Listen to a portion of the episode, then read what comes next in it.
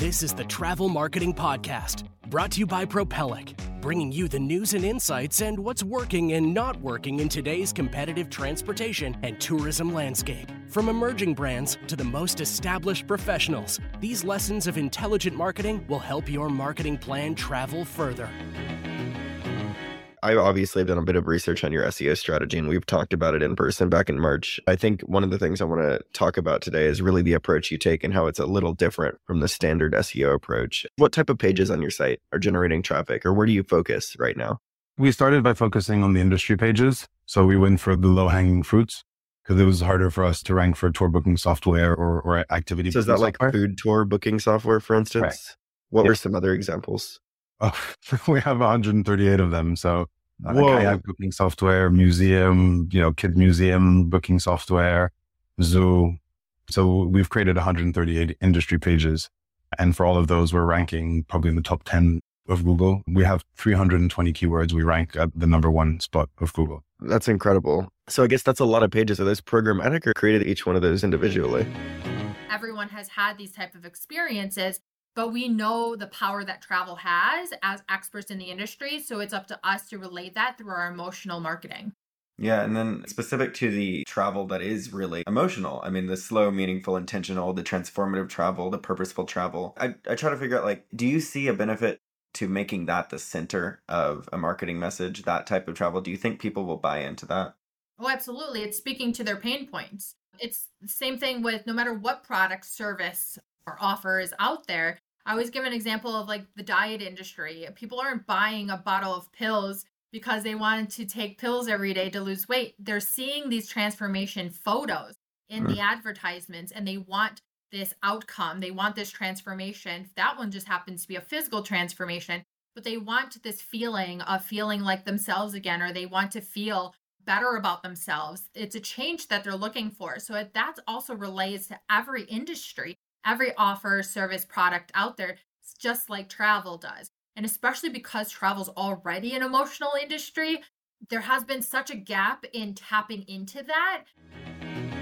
What is like the decision making process for when you make a marketing message align with your beliefs as an organization and publicly publish that? I think what's so important, and I think what the pandemic really helped, certainly for travel, is an industry like travel during the pandemic where not, they can't let alone leave their country, they can't even leave their house. And you really get to a point of like, what is the purpose of our organization? All the nice to haves are completely gone. And what you're effectively left with is at the very bare bones, what does your organization stand for? What are the absolute non negotiables for us? And so for us, we really were able to reflect of being like, what is Intrepid at its core? And it's this unified mission of trying to be the best travel company for the world.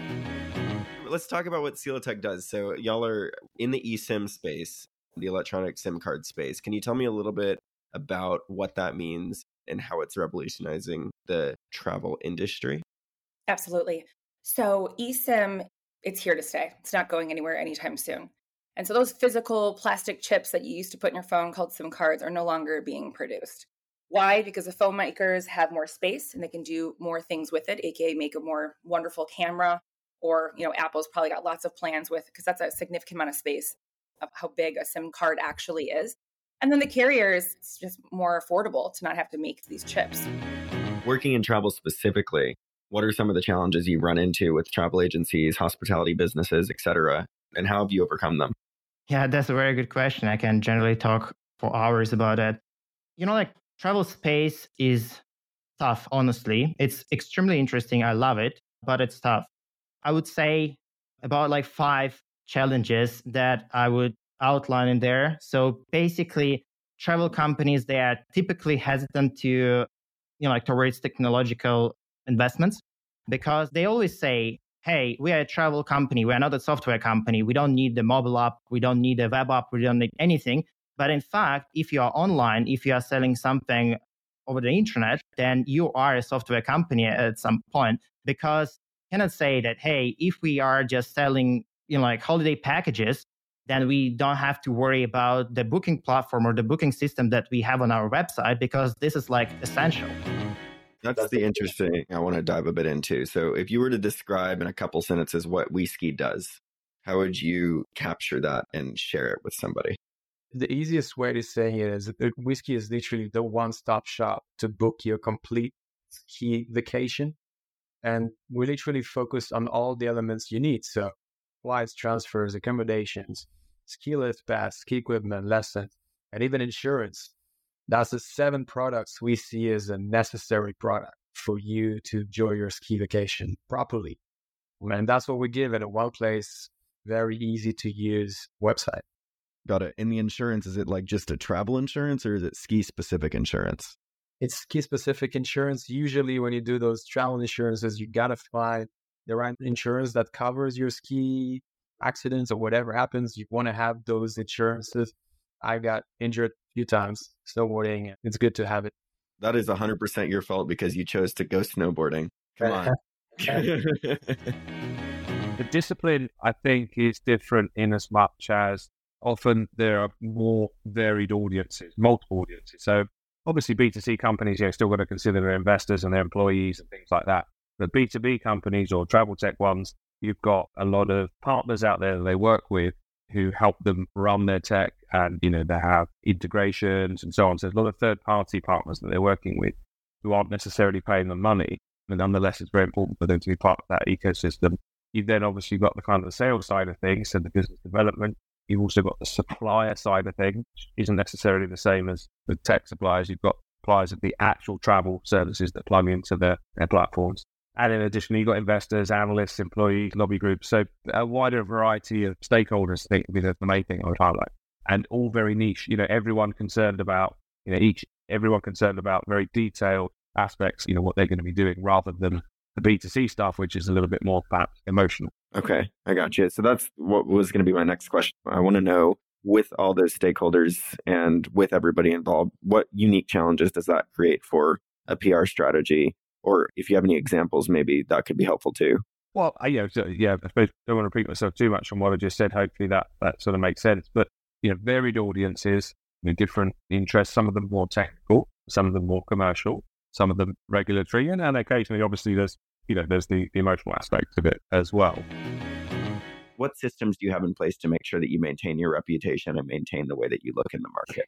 We do have a very streamlined process of the customer journey, first of all. So uh, we send very specific messages, either by email or by SMS with MASH SMSs, basically. We notify people that haven't downloaded the app beforehand. We also have this customer pipeline process. After the experience, we ask for feedback. This is the most important part. I think that unhappy customers are the ones that leave bad reviews, whereas good reviews are not really, you know, a thing. You know, people actually want to write bad reviews. You cannot make them write the good review. It has to be a really, really wow experience in order for them to do it. Have tried to do it by asking for feedback timely occasions, exactly after, one day after. We have a very communication pipeline there. I get a Skift VIP badge because I pay the subscription. Okay, yeah, you know, you know what's up. They're so interesting. I love them because I feel like they're dead on and they always like, I mean, this is the whole point, like they come at the right time and they always resonate. And so, anyway, I think that the future is for what we do for experience marketing you cannot be doing this armchair anymore. Companies have to invest in allowing their marketers to see, smell, taste, live, know the product. Because I think they're like our guests are really discerning and they will read between the lines if you are just like filling your marketing with meaningless travel jargon. And there's so much, there's so much out there. So I think the future is fixated on like the meaningful, the authentic, um, and people really want the real thing and they will vet their options before they spend their dollars. They are seeking something that's seamless. Their expectations are really high. I feel like there's seeing more and more like our guests have no room for error. Like they will not tolerate any kind of anything that they consider below their expectations. And your marketing has to show the experience truthfully and winningly. For more empowering ideas, visit Propellic.com. We're on a mission to create more diversity and thought for the planet and dedicated to helping brands both large and small increase their reach through intelligent travel, transportation, and tourism marketing. P R O P E L L I C dot com.